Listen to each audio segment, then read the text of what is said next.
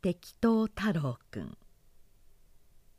太郎くんは何をするにもいつも適当です。太郎くんのお母さんはちゃんとしなさいが口癖です。太郎くんがどれだけ適当かというとこんな感じです。朝は適当な時間に起きてきます。ご飯は適当にくっちゃくっちゃごっくん。歯磨きは適当にゴシゴシぐちゅぐちゅ。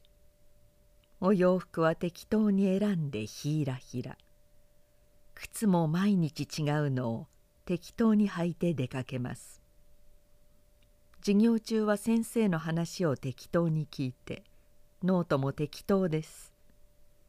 お昼休みはいろんなお友達と適当にしゃべってます。学校の帰り道はその日の気分で違う道を適当に通ります。でもなんだかいつも太郎くんは自信満々。なんででしょう。太郎くんは学校に遅刻したことが一度もありません。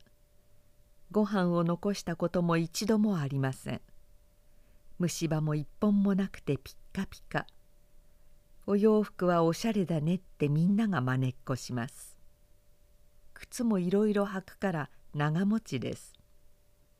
ノートが分かりやすいってみんなが見たがります。人見知りの小太郎くんも太郎くんと話すと笑顔になっちゃいます。道を聞かれたら何でも案内できちゃいます。でもそんな太郎くんのりこちゃんと話す時だけちゃんと話しちゃいます。